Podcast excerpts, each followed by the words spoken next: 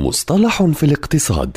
في كل حلقة يطرح المدون وصانع المحتوى الاقتصادي مجدي النوري مصطلحا اقتصاديا محددا بلغة سهلة وبسيطة.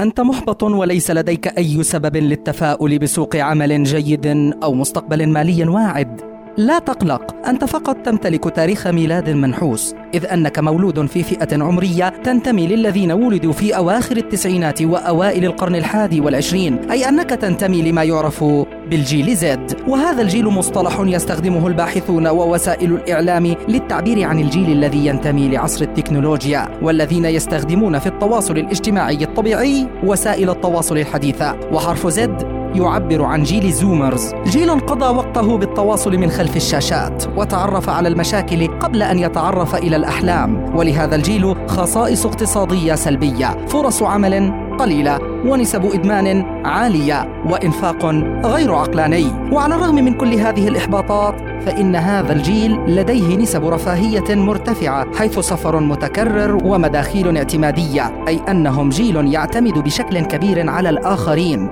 وبالتالي ضياع الاستقلالية المالية لحد كبير مقارنة بالأجيال السابقة.